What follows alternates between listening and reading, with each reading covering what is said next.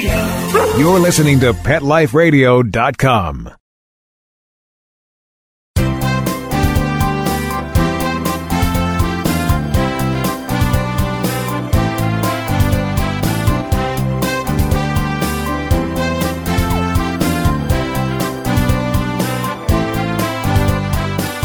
And welcome to another episode of Ask the Vets with Dr. Jeff. I am going to be your host for the next half hour here on Pet Life Radio. We are with me, Jeff Werber, Ask the Vets. And, you know, interestingly, first of all, I'm going to have you call in if you want, send me an email, send me a text, however you want to get a hold of me. You can reach us at 877 385 8882. Once again, 877 385 8882. You can also just send me an email, send me your questions to Dr. Jeff at petliferadio.com. That's easy enough. And if you happen to be listening live, we are maybe the only live show here. You can just go to the, our webpage where it says call in every week with your pet questions. You see a picture of me there with Lassie. That's, uh, that's actually Lassie number nine. We are up to Lassie number 10. And, um, but go ahead and there at the very bottom of that next long box, you can just type in a question and I will do my best to get back to you. And if I can't get back to you now, I will call out your name at the next show. And remember, everybody who asks a question here at Pet Life Radio at Ask the Vets with Dr. Jeff will get a free ProSense product, depending on what you have, or a dog or a cat, a puppy or a kitten. We will get you an appropriate ProSense product, ship it out to you for free so you can try our products because after all, we wouldn't be here without ProSense because they are sponsoring this show. So anyway, I got I had a, an interesting phone call as I'm driving to work this morning. I get a call. Yes, I had it on Bluetooth. I was not using my phone and texting and talking while I'm driving. I already got a ticket for that, by the way. Uh, and I it was in my office, and we got a call from a client whose dog was in an emergency facility and was bleeding internally because of what they diagnosed as a splenic mass, a tumor in the spleen.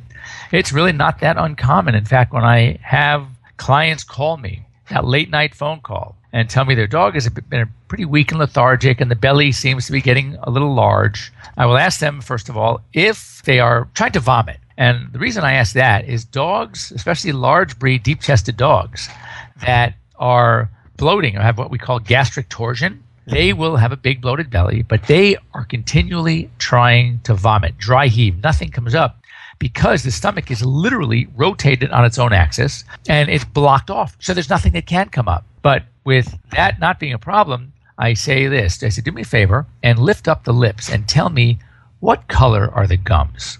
And when you hear the answer, as we heard this morning, well, they're pretty white. And you put it all together dog, weak and lethargic. A dog who's got a big, looks, appears to be a bloated belly with white gums, and right away that's telling me we are bleeding inside the abdomen. So certainly they did the right thing. They took her to emergency, and the emergency clinic actually put an ultrasound probe on the dog and uh, can see fluid in the belly, stuck a little needle into the belly, and sure enough, pure blood. That is an immediate indication to explore under any circumstance, unless, of course, you continue your search and you find that whatever might be causing that bleed is also in the liver, or there also might be metastases or masses in the lungs in which case you say to yourself, well, it'll be futile to put the dog, the poor dog, through that, to put you as the pet parent through that financially, because you know the outcome is horrendous. But this particular dog had no fluid, no masses involved with the liver. The lungs were clear. Everything seemed to be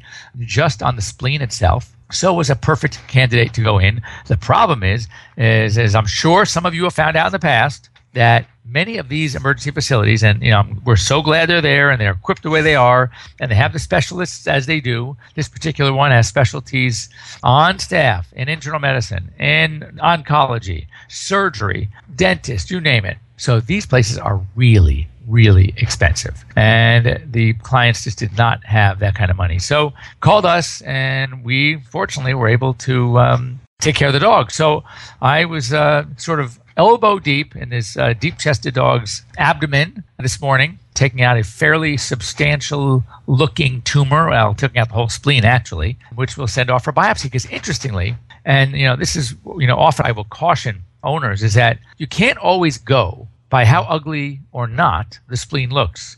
I've had dogs that had very minor looking masses on the spleen that came back what we call hemangiosarcoma, which is a splenic tumor. And our days are numbered. We can have a good quality of life until the metastatic lesions start to show up, and typically they're going to show up in the liver and the lungs. I've had dogs with the ugliest looking tumors that you can imagine on the spleen, and it came back just hemangioma, which is a benign splenic tumor. And when we took off that spleen, took out the spleen, stopped the bleeding, of course, at the same time, and that dog went on to live a totally normal life. And there's also another thing we'll sometimes see called a splenic hematoma. Now, any of you that have had dogs with some floppy ears, but it really can happen in any dog, but the ear flap called the pinna itself fills up with blood.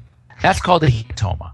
And that just means a blood blister. Well, interestingly, spleens can also develop hematomas. And the treatment of choice is to just remove the spleen. So, regardless of the cause, whether it's the what I call the big three, which is splenic hematoma, splenic hemangiosarcoma, or splenic hemangioma, the initial treatment is the same. The issue, the difference is with the hematoma and the hemangioma, your splenectomy is going to be curative at the same time where in a case of a splenic hemangiosarcoma, we will buy this wonderful dog some time. So now we're just going to wait and see. But um, did very well through surgery, and the owner's actually inside visiting the dog right now. And you know, it's one of those one of those cases, one of those um, uh, situations where you really feel good as a surgeon because, or as a veterinarian, because you get to really help an animal. Another thing, and I made this mistake before, and and it really just got me. You know, typically, when we see these before we go in, we're basing our call on what else might be involved on the dog's blood picture, on the X-rays that we take, on the ultrasound,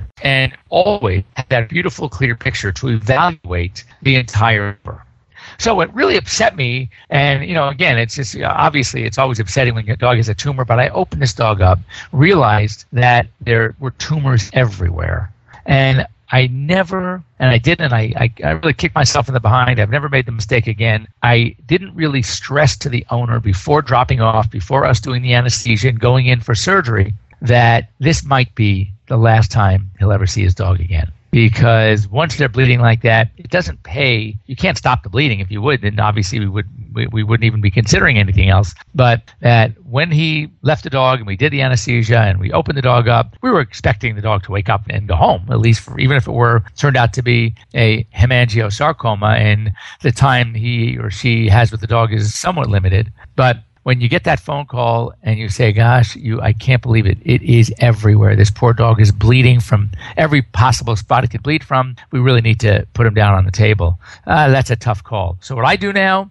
because all it takes is one of those lessons, and every time I'm taking a dog in for any kind of exploratory, I don't care what it is, I tell the owner to let us put the catheter in, get everything ready for surgery. We'll do the pre-medication. Then I'm going to put you in the room or in a room with your dog and just relax and chill and visit and hug because you know you never know. It's, uh, it's one of those sad things that it uh, it might be one of the uh, the last times you're able to see that dog. Anyway, fortunately, in this situation, we uh, we we were in good shape. So you know it's rewarding when you get to help a dog like that, and uh, you know certainly uh, I feel good that. Um, oh, and, and, I realize also is that you know, and and again, there are a lot of veterinary medicine has become so specialized, and so many doctors are, especially younger doctors, don't have the same training. And I don't mean this in a bad way. I mean that because there is so much more information. I mean, literally four years of vet school isn't really enough. I don't think it was enough back in my day, which was 30 years ago. I think that vet school should be five years. I'm, all, all these people are going to hate me for saying this, but there is so much to learn that a lot of veterinarians, when they graduate, just don't feel comfortable enough with some of the things that we kind of learned how to do because we didn't have as much else on our plates. So we had a, just a, a better feeling of, of surgery. And um, when I talked to this particular client, new client for me, and I said, Well, what about your general practitioner? And she said, Oh, we definitely talked to them. They're the ones that sent us over to the emergency facility, but they won't do this surgery. They don't do this kind of surgery. And you know, so it doesn't surprise me that a lot of our younger GPs uh, have sort of limited themselves to how much they'll get into surgically. And I mean, I, I never learned how to do backs. I have a very good friend of mine who graduated vet school about five or seven years before I did, and he actually does back surgery as well, which I think is amazing. I mean, the good news is, as a veterinarian, you can really do as much as you want. You just have to learn and take the time and spend time to becoming competent enough to want to do it on someone else's dog. And, and here's what I always always recommend someone ask, and that is, Doctor, if this were your own dog, would you do the surgery? And if the answer is no, then don't let him do it on your dog. Because I always feel that I would do nothing on a client's pet that I wouldn't do for my own. So if there's a particular procedure, a surgery, maybe sometimes it's not even a limited issue of my skill, but of my equipment, then if I wouldn't do it for me, I'm not going to do it on a client's pet. And I think that's a good rule of thumb to live by. In fact, what often, and I think I made this point before here on Ask the Vets with Dr. Jeff on Pet Life Radio, another plug there for Pet Life Radio, and that is that it's always important to know what you know, okay? And it's important to know what you don't know. But what gets a veterinarian or a doctor or anyone like that in trouble is when you don't know what you don't know, i.e., you think you know it, but you're kidding yourself. You really don't. And that's where continuing education becomes important and that's where criticism becomes important and i and i will tell all of my referring veterinarians and i refer to specialists in pretty much every field imaginable and of course i have a pretty decent working knowledge of a little bit of everything i say i'm definitely a jack of all trades master of none I probably can handle roughly 80% of any case in any discipline. But that top of the cream of the crop, 20% on the upper echelon of difficulty, I'm going to refer. And I always tell the doctors who I refer cases to if you're reviewing my records, if you are seeing my thought process, and I am totally off, you know, just missing the boat, I want to know. You need to call me and say, Jeff, what were you thinking? Because that's how your GP is going to learn. And, you know, if a GP is not comfortable doing something and refer it, don't say, oh, come on, doc, I know you can, I know you can. Please do it. Trust me, if they could do it, they would. And um, I think that's very, it's an important lesson to learn as well. So, anyway, I want to take a quick commercial break here. We're going to come back. I have an email here from Mark. So, um, we're going to be right back here on Pet Life Radio. Ask the Vets with Dr. Jeff, and we'll be back in just a minute. Once again, I want to thank our sponsor, ProSense Pet Product, and you can find ProSense products at your mass retailers like Walmart, like Target, like Walgreens. So go out and get yourselves some really good vet quality product at the mass market level. We'll be right back. We'll be right back right after these messages. Stay tuned. Your dog digs a hole under your fence, and the next thing you know, protect your pets with Dig Defense, the amazing new product that keeps your pets in the yard. Dig Defense is safe, fast, and easy. Each unit is made from 4 gauge galvanized American steel and can be used for repairing digouts, filling gaps, or to hold fences down so pets can't get under them. Dig Defense provides peace of mind that your pets are contained humanely and safely. Visit digdefense.com today. D I G D E F E N C E.com. Dog Shelter Blues, the new novel by Mark Conkling. This hard hitting story lights up the world of animal rescue with engaging characters and their pets struggling with their own internal demons as they attempt to rescue innocent creatures that sometimes bring a mysterious transforming power to broken lives. Read the first chapter of Dog Shelter Blues free at dogshelterblues.com. Then come along a breathtaking journey that ends with an astonishing triumph of good over evil. Order your copy of Dog Shelter Blues today. Available at Amazon.com and BarnesandNoble.com.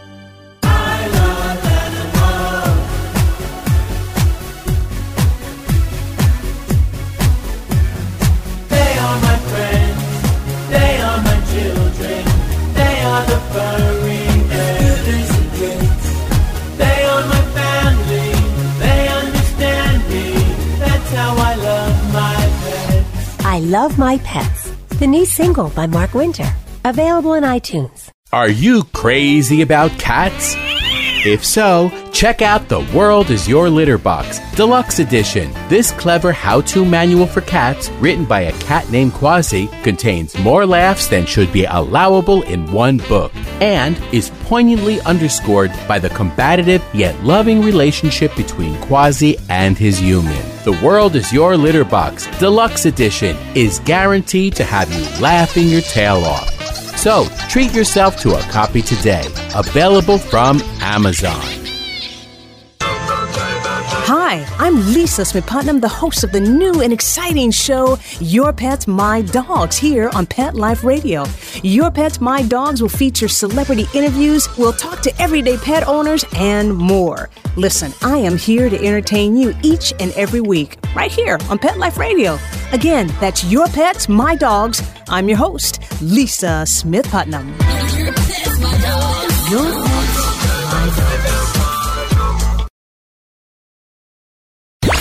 Let's talk pets. Let's talk pets on Pet Life Radio. Pet Life Radio. PetLifeRadio.com.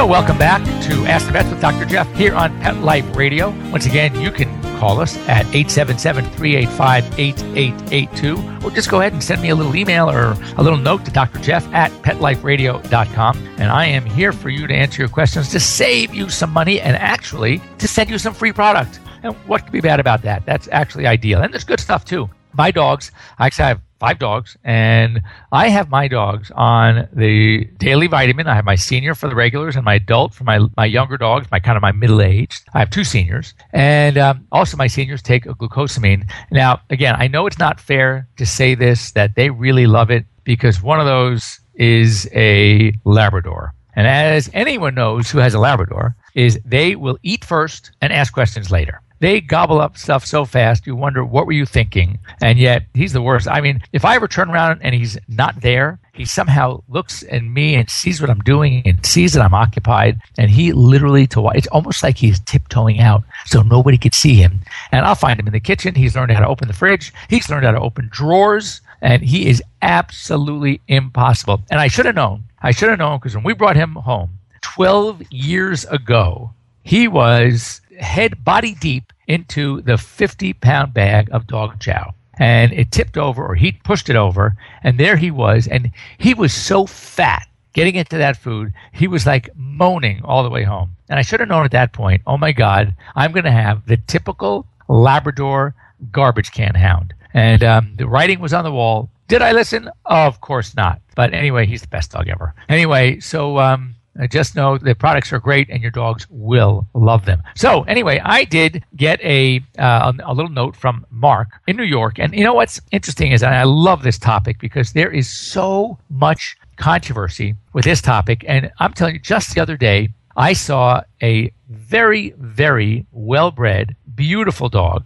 And yet, I was so amazed and shocked at the vaccine histories that were brought in because I will tell you that you could talk to 10 different breeders and you're going to get 10 different answers. So, you know, I really think that it's a very smart idea to listen in as I'm going to start telling you how we want stuff done or how I recommend it done. Uh, and that is the following I believe, this is assuming that really nothing's been done or you have a breeder that you're working with that hasn't really messed anything up yet, and they have a tendency to do so. But we're going to go ahead and I'll show you my my. So this, this is the chance, as I often say, that I get to be on my soapbox, and this is my opinion. But I believe there are many out there that share it. The more I go to the conferences and we talk about vaccines and what you should be vaccinating for and how many vaccines you should give in one day and all that stuff, I think I'm been pretty much now the norm.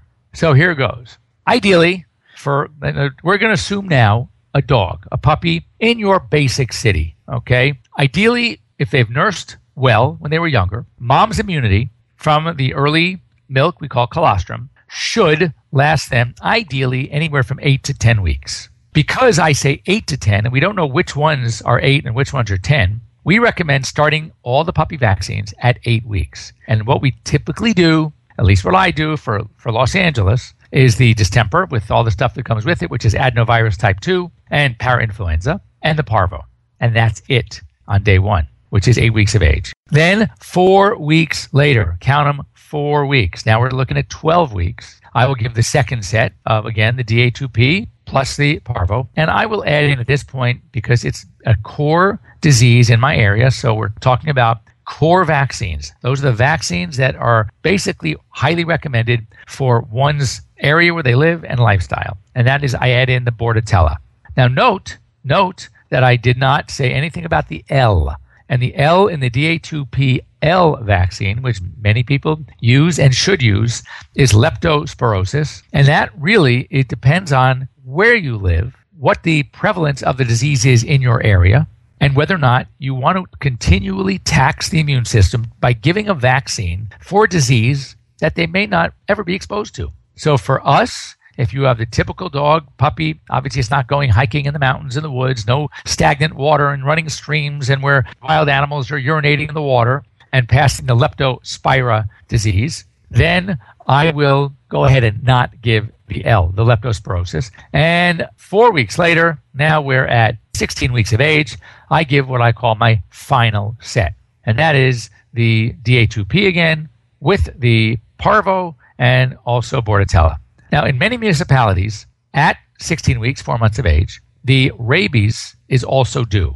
And again, shoot me. They can come after me, all you people, the Department of Animal Regulation. I do not like to give the rabies then, not because of the age issue. I think it's fine to give, but your last set of shots, your final puppy shots, are due at 16 weeks. And that is way too much vaccine to give to any dog in one day. So, what I tell my clients, unless they're knocking on your door, unless you're going to be having a board someplace where they require it, unless you're going to be traveling someplace and they require it, hold off on the rabies for three or four more weeks. So, I usually have them come back in about 20 weeks.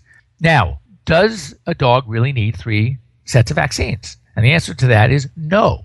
So, why do we give three sets? Well, very simply, because we know that as the immune system is developing, we know that a vaccine is probably only good at the beginning, maybe anywhere from three to five weeks. Uh, so we say usually four weeks is going to be fine. At some point between 12 and 16 or 12 and 20 weeks of development, the body is going to be able to mount that long term immune response to last the year before the first booster is given. And, and we'll talk about that in a minute.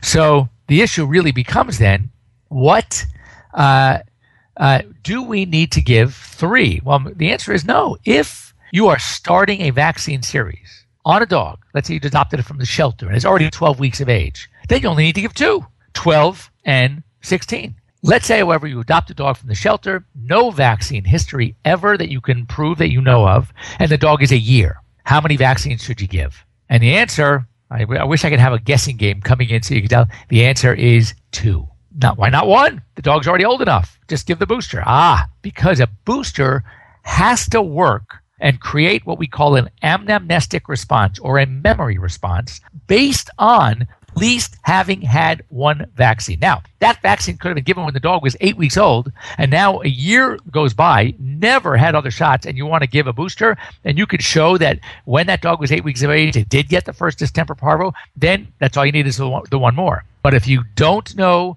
even if the dog is an adult, you want to give a series of two. You give it the first one, and then you wait for three, four weeks, and you give the second one. Now, we talked about the long term booster.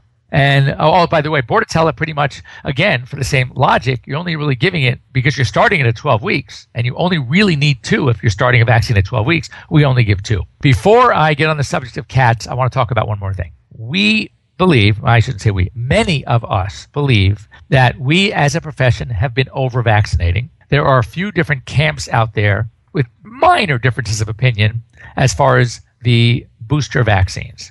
The lead that I follow is I like after a year, just in case there was something going on with that immune system when they were puppies, you just don't know, you're not sure. I would go ahead and give a, a year booster after my four month shot, my 16 week shot. That means about a year and four months of age. After that, I do not routinely give vaccines. By recommendation, I do not routinely give vaccines unless we titer first and realize there is a need for vaccine. And there's a test that can be done. It can be done either sent to the lab, it can be a test that you can run in house, and it will tell you if there is enough antibody circulating. Do not give the vaccine. Enough is enough is enough. So what we do is we recommend, strongly recommend the titer. If the titer is low, I'll give the vaccine. And what I do here, because I don't want people spending money twice and hating me, I will give the vaccine for free. If the vaccine titer is adequate, showing adequate protection, do not give the vaccine. Now, the Bordetella vaccine you can't really titer for, and the other vaccines like Corona, like Lyme disease, like Lepto, these are what we call the optional vaccines depending on lifestyle. It is not, at least in Los Angeles proper, not one of the core vaccines that everybody is giving. So if you hike a lot, if there's risk of, you know, near ticks, you travel a lot with your dog where there's ticks, if you uh, are up in the mountains, then you might consider doing Lyme disease vaccine. You might consider giving the lepto vaccine etc. But to do it, uh, corona, I think corona's a waste. I mean, corona, you're taxing the immune system. That's like giving a vaccine for the 24 hour stomach flu, where maybe somebody gets it, maybe once every few years, right? And if you have a dog who's at risk and is getting corona disease all the time, obviously some sort of susceptibility, then of course we're going to go ahead and give it the vaccine. But to do it as a routine, absolutely, in my book, positively not. Cats. Cats also around the same time. Interestingly, since cats' immune systems, it is believed, seem to develop a little quicker than dogs. Most feel, or at least many feel, that a cat's immune system is well enough developed by 12 weeks. Therefore, per our discussion, if you've been following, the cat only needs two. 8 and 12. What I do, and I'm just a little neurotic, I will give a 16 week just to be safe. But what I saw, well, the reason I started this conversation is that this beautiful dog came in and uh, the breeder, and they looked like they knew exactly what they were doing, gave great information. They were giving vaccines every two weeks since the dog was six weeks of age. Everybody out there, that is absolutely unnecessary, ridiculous in my book and it's only going to hurt the immune system. Potentially starting that early is going to interfere with mother's immunity. Absolutely, positively unnecessary. So, uh, again, if you see that, question it. You do not need to give vaccines every two weeks. That is so old fashioned. Back in the day when they used to give vaccines at 6, 8, and 10, or 8, 10, and 12, that was not enough. Too many vaccines, number one, and you're finishing at 12 weeks. We've already learned that's not good enough. For a dog, you got to finish around 15, 16 weeks of age. And they also only gave one distemper measles, which supposedly shouldn't interfere with mom's immunity in six weeks. And they were just kept giving the dog was four months of age, never got another distemper shot. I am not a fan of that either. So uh, anyway, Mark, I do thank you for the email. I hope that answers your questions. Stick with 8, 12, 16. Stick with the core vaccines in your area. Just check with your veterinarian. I would recommend when the puppy is a year, and four months of age, give a one booster. And after that, don't do it again unless you have to for some reason. I would recommend your veterinarian draw a little blood every year, every year and a half, depending on how well you've been doing. Let me just give you know one addendum to that. There are many in my community that are pretty much anti-vaccine. They just don't like vaccines for themselves, let alone their pets. So I've been doing the titer testing now on certain dogs for up to over 10 years.